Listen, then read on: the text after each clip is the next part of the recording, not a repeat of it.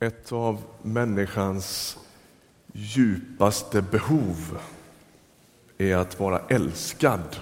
Så är det ju. När min fru Sus och jag träffades så brukar vi säga att vi kom nästan som ifrån två olika planeter. Jag var en eh, 21-årig, tämligen känslomässigt tillknäppt kille. Och min fru brukar beskriva sin egen familj som den mest känslosamma i hela Sverige näst efter Ingmar Bergmans ungefär. Och det var som två världar som krockade. Så var det. Och jag vet inte om jag någonsin kommer att bli jättevass på det där med att uttrycka känslor, men jag tycker att jag har blivit bättre. Vi får fråga henne sen vad hon tycker. Eh, jag har ju varit mer av den här, ni vet den här historien om gubben som får frågan av sin fru, älskar du mig? Och han säger, du vet jag har berättat en gång för dig och jag lovar att berätta om det ändrar sig. mer den grejen. Eh, idag ska vi prata om att anden visar oss och påminner oss om att vi är älskade. Vi kommer till det alldeles strax. Vi kommer att läsa från Romarbrevet primärt idag. Och eh, Strax kommer vi till liksom dagens text, men vi tar en liten bakgrund först. Paulus är aldrig så tydlig och så systematisk med frälsningshistorien som han är i Romarbrevet. Det är en sorts, vi kallar det för, um, grundkursen eller liksom den tydligaste linjen där han beskriver människans väg från synd till förlåtelse och ett upprättat liv. Ehm, han börjar hela Romarbrevet ganska dystert kan man säga. Han beskriver i flera kapitel hur människan är körd genom sin synd. Och om vi väldigt summariskt ska prata om vad synd är så skulle vi kunna beskriva det som gudlöshet. Att vända Gud ryggen, inte vilja blanda in honom eller ha med honom att göra. Och Han säger att det finns ingen etnisk tillhörighet som hjälper. Det är inte så att någon står före någon annan utan det är verkligen kört för alla. Ingen religiositet hjälper. Inga fromma handlingar hjälper på det sättet. Ingen människa i hela världen håller måttet. Och han liksom trummar in det här i flera kapitel. Det är kört, säger han. Så inleder han. Inte jättemuntert, men ändå. Alla är utstraffade och det är verkligen alla som i alla. Och så kommer vi till kapitel 3 i Romarbrevet och i slutet på kapitel 3 så är det som att det vänder. Och där säger han så här, men nu, säger han, har Gud uppenbarat en rättfärdighet som inte beror av lagen. Jag är i kapitel 3, vers 21 om du vill hänga med i din bibel. Men som lagen och profeterna har vittnat om, en rättfärdighet från Gud genom tron på Jesus Kristus för alla de som tror. Här görs ingen åtskillnad. Alla har syndat och gått miste om härligheten från Gud och utan att ha förtjänat det blir de rättfärdiga av hans nåd eftersom han har friköpt dem genom Kristus Jesus. Alla har syndat och alla kan bli rättfärdiga, rena och förlåtna. Alla kan göra en erfarenhet av att Gud ställer allt till rätta och att Gud benådar en människa. Och Poängen liksom är just ordet alla. Det är kört för alla och sen får alla en andra chans. Och jag tänker att det är vårt, bara inom parentes, det är vårt stora ärende som församling i den här stan. Att berätta för alla i Linköping att det finns en andra chans. Gud är inte arg på folk. Han stöter inte bort folk utan han drar människor till sig. Och hans ärende genom oss det är att söka var och en som bor i en studentlägenhet i Ryd, eller i ett radhus i Vidingsjö, eller i en lägenhet i Berga eller en villa i Hjulsbro och säga du har fått en andra chans. Gud sträcker ut sin hand och han vill förlåta dig, han vill börja om från början i ditt liv. Och för dig som kommer till Ryttargårdskyrkan och liksom slinker in här idag och inte riktigt vet vad du ska tro, så får du inte med dig någonting annat vill jag att du ska få med dig det här. Gud söker dig och han är inte arg på dig. Han söker dig och han önskar bygga en relation med dig där han förlåter dig och ger dig en andra chans oavsett hur ditt liv ser ut. Ingen står vid sidan om det utan alla har straffat ut sig och alla får en andra chans. Det är fantastiskt. Och så kommer vi till kapitel 5 och till dagens text. Och vi läser några versar i taget och ska försöka jobba oss igenom några versar i inledningen av Romarbrevets femte kapitel. Det är alltså Paulus som skriver och för dig som är inte riktigt är hemma med det här med bibelläsning så, så är Paulus den mest flitige författaren i hela Nya Testamentet. Han har skrivit 13 böcker av 27 i Nya Testamentet. Um, han är första århundradets eh, pionjär och missionär och går med det kristna budskapet ut i stora delar av Medelhavsregionen. Inte ensam utan med många medarbetare, men han är något av spjutspetsen i det. Och så skriver han så här. Och då kommer ni ihåg vad vi sa? Gud har förlåtit människor och man får börja från början. Och då står det, då vi nu har gjorts rättfärdiga genom tro har vi frid med Gud genom vår Herre Jesus Kristus. Han har gett oss tillträde till den nåd som vi nu lever i och vi är stolta över hoppet att få del av Guds härlighet. Vi stannar där så länge.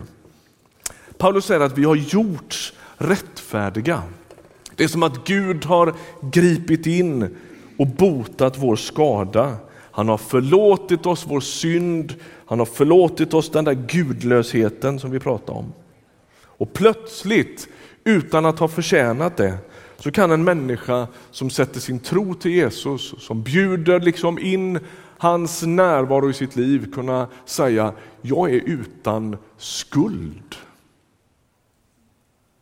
Alltså skulden är borta. Inte i meningen att jag är präktig eller syndfri, utan mitt i allt det där i mitt liv som är både härlighet och mörker, så kan jag ändå säga Gud har friat mig. Det är häpnadsväckande. Och så säger han vidare att vi har fått frid med Gud. Jag tycker det är ett tjusigt uttryck. Senare i det här kapitlet, i vers 10, så talar han om att vi har varit Guds fiender genom vår gudlöshet eller genom vår synd. Och så är det så, det som har hänt är att vi har slutit fred med Gud själv. Och Paulus han säger att det som har hänt, det är att Jesus Kristus har gripit in och ställt allting till rätta. Man skulle kunna jämföra det, alltså det är en, ett uttryck som har med konflikt och krig att göra. Det är ju högaktuellt alltid, men inte minst den här sommaren har det varit förfärliga nyhetssändningar, eller hur? Och där, där två parter ligger i konflikt med varandra så måste det till någon sorts först vapenvila men också fred. Och så är det som att Bibeln beskriver människan som levande i uppror mot Gud och mot Guds godhet. Och så måste det inte vara så. Det är som att mänskligheten skickar sina raketer över gränsen mot Gud, men Gud han vedergäller inte hundrafalt och tusenfalt, utan det är som att han suger upp allt det där i sig själv. Och ensam sluter Gud fred med mänskligheten. Och det som behövs, lyssna nu, det som behövs för att ditt personliga krig med Gud ska upphöra, det är att du tror honom om gott. att du tror att han vill dig väl. Och att du vänder dig till honom. Vet du, du behöver inte ens uppbåda någon frid eller fred att ta med dig till förhandlingsbordet. Du kan komma helt tomhänt därför att han ger dig både sin, han ger dig den frid som du behöver. Du kommer tomhänt till förhandlingsbordet och han ger freden och friden. Och Det är liksom det som är ärendet och budskapet. Gud har slutit fred med mänskligheten. Och Han säger vidare, det är sådana liksom rika uttryck här. Vi har blivit gjorts rättfärdiga, vi har frid med Gud och han har gett oss tillträde till sin nåd. Smaka lite på det uttrycket, du som tycker att det är, det är överväldigande att se sig själv i spegeln och se allt som inte, som inte håller. Liksom. Gud har ställt dig i sin nåd. Du står där. Det är inte bara så att du någon gång då och då får ett litet liksom, smakprov på den, utan han har ställt dig i sin nåd. Ungefär som han skulle, han skulle ställa någon rätt in i en duschkabin och stänga dörren. Du står där. Det är ditt, det är ditt eh, element som du lever i. Det är Guds godhet och Guds nåd. Han är inte snål med den, utan han har ställt dig i den.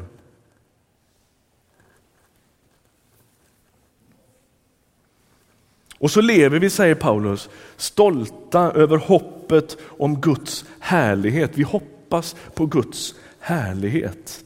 Vad är det för något? Romarbrevet 3 läste vi i början här att, att eff, liksom effekten eller, eller resultatet av att vi har vänt Gud ryggen och den där gudlösheten som har smittat hela mänskligheten, det är att vi har gått miste om Guds härlighet. Och här plötsligt ett par kapitel senare så, så fångar han upp det där och så säger han, det vi hoppas på nu, vi står i Guds nåd och vi har försonats med Gud och det vi hoppas på det är att få tillbaka den härligheten. Vad innebär det? På sätt och vis har vi smakat den redan. Och så antyds det liksom att det är inte bara den enskilda människan som får en andra chans, utan hela tillvaron ska ställas till rätta. Hela tillvaron ska ställas till rätta. Guds härlighet ska bryta fram igen och den ska göra det fullt ut. Guds härlighet det har med Guds frid, Guds harmoni, Guds ursprungliga tanke med hela tillvaron att göra. Och den ska bryta fram igen. Gud ska döma ondskan och han ska ställa hela tillvaron till rätta. Du som har tittat på nyhetssändningar den här sommaren och den här veckan och tänker, var finns Gud i allt det här? Jag kan också tänka det. Var, var, varför griper han inte in? Och samtidigt så får vi lite antydningar i Nya testamentets texter, eller inte så lite, vi får tydliga liksom, signaler om att Gud kommer att gripa in och bara han har den tidtabellen. Han har inte gett upp, han har inte vänt, Gud, vänt världen ryggen. Det är inte så att han struntar i Kongo eller Ninevedalen. Utan han kommer att gripa in och ondskan kommer att få stå till svars.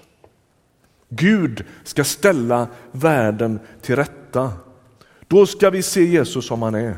Då ska han förhärliga alla människor som tror och han ska förhärliga hela skapelsen, hela tillvaron och den ska få vara med om en förvandling till att bli det som Gud har tänkt. Han har inte gett upp. Allt ska återfå sin härlighet. Okej, okay, låt oss trycka på paus lite. Vi har gjorts rättfärdiga, vi står i Guds nåd, vi hoppas på Guds härlighet. Och Det är som om dåtid, nutid och framtid, alla är försonade, allt är lagt till rätta. Vi har fått frid med Gud. Han har försonat oss. Han har i nutid ställt oss i, i sin nåd och för framtiden är det så att han har en tanke med den. Som har med härlighet att göra. Det låter fantastiskt. Men sen fortsätter Paulus och plötsligt är det som att han vänder spår lite. Vi läser vers 3. Mer än så. Vi är stolta över våra lidanden eftersom vi vet att lidandet skapar uthållighet, uthålligheten fasthet och fastheten hopp. Hoppsan, nu vände liksom stämningen lite. Nu börjar Paulus plötsligt prata, istället för nåd och härlighet och försoning så pratar han om lidanden. Vad är det för lidanden? I den här texten talas det inte primärt om mänskliga motgångar av typen sjukdom eller arbetslöshet, besvikelser av olika slag. De, Bibeln talar om det också, men inte just här. Utan här är det som att lidandet snarare är kopplat till vår tro och till vår bekännelse. Alltså när man får lida eller utstå bekymmer just för att man följer Jesus. Det är vad Paulus är ute efter här. Det kan ju vara så att du sitter här i, i bänken och tänker det måste ju vara fel på min tro, så ifrågasatt som jag blir. Du hörde Ulli berätta innan här om att det inte alltid är så enkelt till exempel att relatera till sin familj. Eller det kan vara på jobbet eller i skolan eller vart det är. Jag hörde en eh, kille i studentålder, ung vuxen kille som, som sa så här om sistens, han skulle aldrig lägga ut på min Facebook-uppdatering att jag har varit i kyrkan och varit på dop. Jag tänker att eh, framtida arbetsgivare de kommer tycka att man är fullständigt icke anställningsbar om man är med om sånt. Alltså, intressant. Så tänker jag, vad är det vi blir lovade när vi börjar följa Jesus? Jo, men det är, det är faktiskt det här. Att, att få bära det med någon sorts vad ska vi säga, rak rygg. Att när jag blir ifrågasatt för min tro, då står jag i bredd med Jesus, med hela urkyrkan och med de flesta kristna i hela världen. Det är inte så att det är fel på din tro för att du blir ifrågasatt, snarare tvärtom. I Apostlagärningarna så säger Paulus så här. Vi läser Apostlagärningarna 14, vers 21 och 22. De är ute på en av sina resor och predikar och så står det här förkunnade de evangeliet och gjorde många till lärjungar. Sen återvände de till Lystra, Ikonion och Antiochia och styrkte lärjungarna och manade dem att behålla sin tro. Vi måste gå igenom många lidanden för att komma in i Guds rike, sa de. Det verkar ju snarare som att det är en förutsättning att man på ett eller annat sätt blir ifrågasatt. Det liksom ingår i paketet. Lyder och följer jag Jesus så att det gör skillnad, då kommer människor att reagera och människor kommer att motarbeta mig. Och vad gör den sortens motgångar med oss? Ja, det beror på hur man gensvarar, säger Paulus. Men det finns potential för att det där ska bli en sorts god cirkel i livet. Titta på texten vi läste från Romarbrevet. Lidandet skapar uthållighet, uthålligheten fasthet och fastheten hopp. Att lida för sin tro och att glädja sig över det. Alltså att kunna känna någonstans, det här det gör jag för Jesus. Då gör det någonting med en människa. Det är motsatsen till bitterhet och självömkan. Det leder till uthållighet och uthålligheten leder till en sorts fasthet i livet. Eller karaktär, står det i någon översättning. Och den där fastheten ger hopp. Jag hörde för många år sedan en berättelse om en underjordisk kristen kyrka i Kina. En äldre man som var en av ledarna i församlingen där. Ingen, ingen av dem i församlingen där visste varandras namn. Därför att om man inte vet vad, vad man heter då kan man inte förråda varandra under tortyr. Och så levde de i den underjordiska kyrkan och så hade den här mannen varit fängslad så många gånger. Och så berättar någon att de har träffat honom och det var som en sorts... Det fanns en sån härlighet runt honom. Och så frågar de honom, slog de dig? Ja, så här. till en början. Men sen märkte de att det bara blev rekyl på det. Alltså, ju mer de slog honom desto mer av frid och Guds närvaro och härlighet fanns det i det där rummet. Och Det är som att Paulus öppnar dörren till, alltså en erfarenhet som han själv har gjort, att, att det Gud har gjort i våra liv, när jag står fast i det och när jag står för det, även om jag får ta massa motgång för det, så händer det något. Då är det som att Gud bekänner sig till det på ett alldeles särskilt sätt.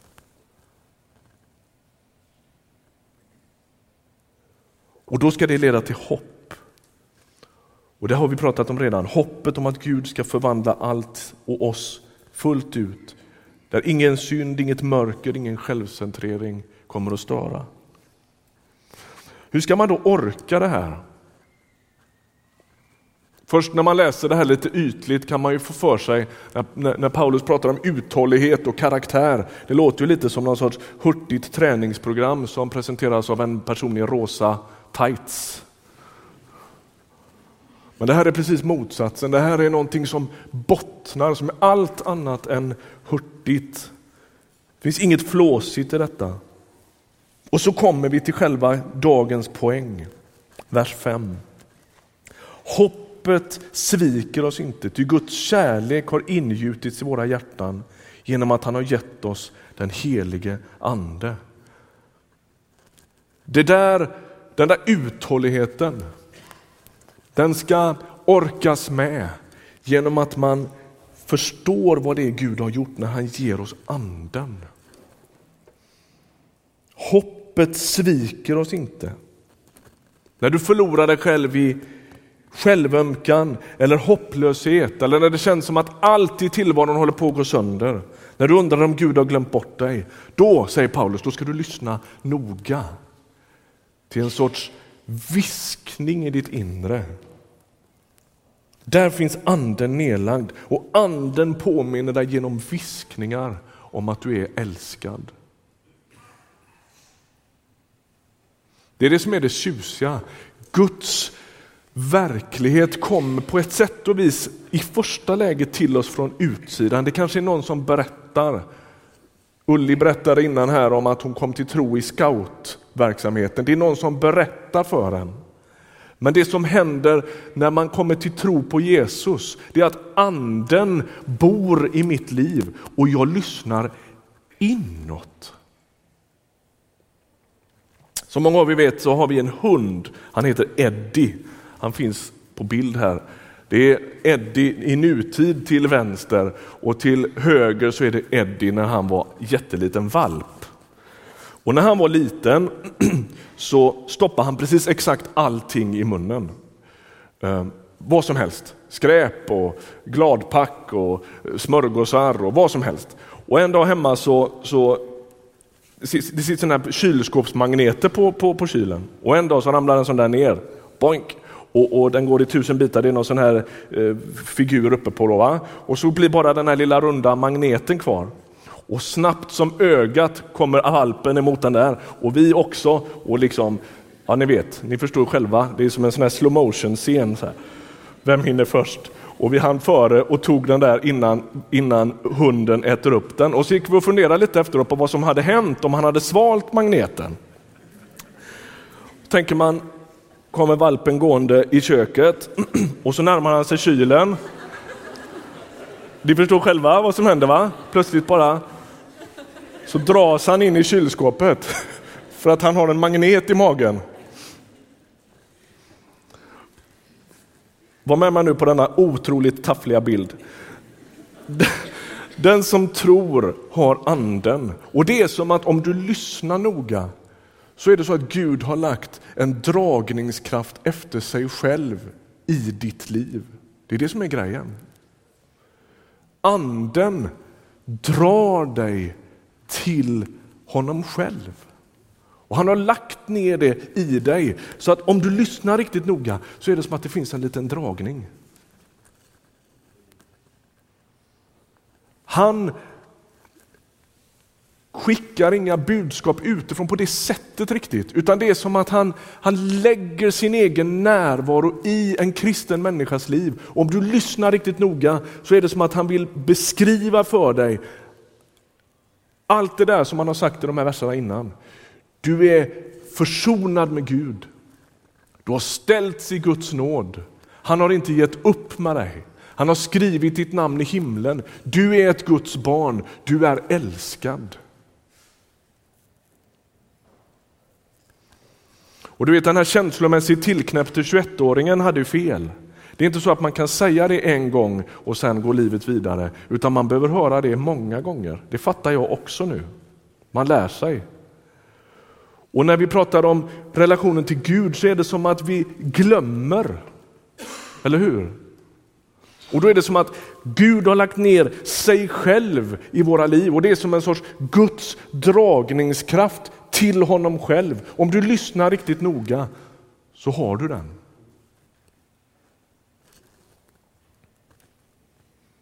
Sätter man sin tro till Jesus, låter döpa sig och börjar följa honom, då har man anden. Jag vill vara tydlig med det.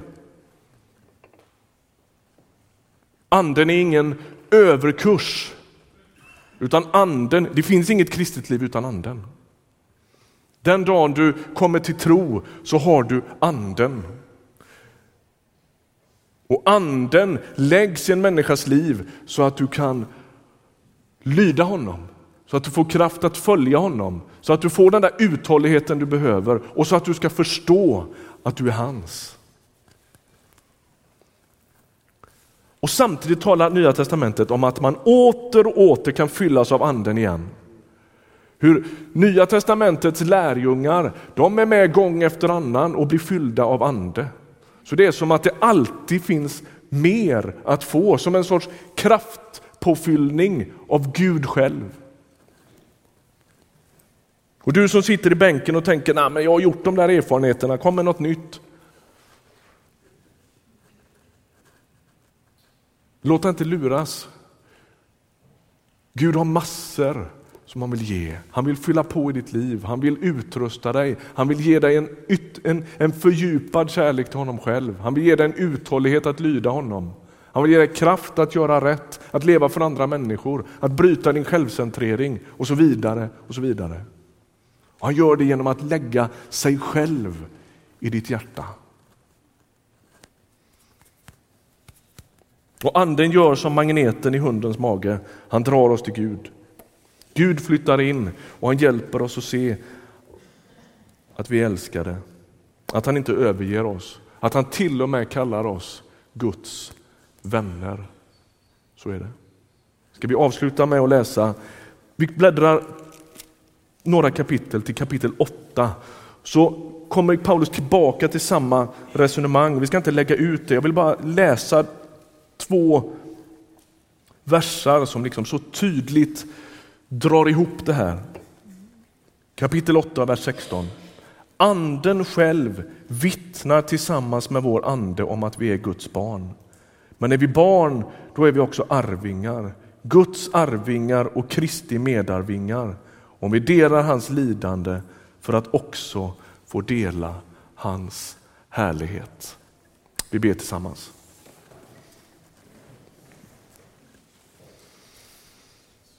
Herre, tack för att alldeles vanligt folk i Linköping 2014 kan vara sedda av dig. Att du har vänt ditt ansikte till oss, att du har sett oss, kallat oss vid namn, sökt våra hjärtan, vår uppmärksamhet. Att du önskar ställa oss i din nåd och i din förlåtelse.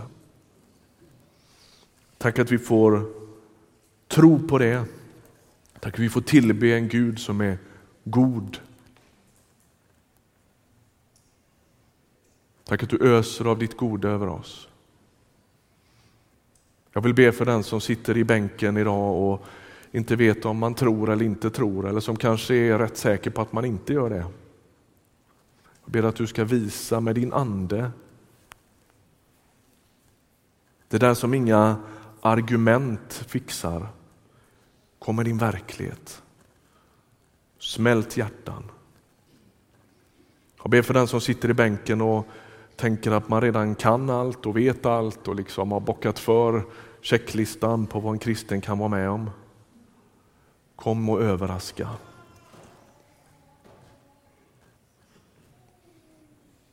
Jag ber för den som är så fångad i sin egen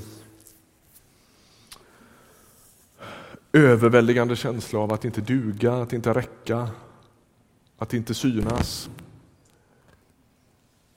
Jag ber Jesus Kom och visa att du är den älskande. Du är den som har älskat ända in i döden. Att du har bevisat din kärlek till oss genom att Kristus dog för oss medan vi ännu var syndare. Tack att du hör oss när vi ber. Amen.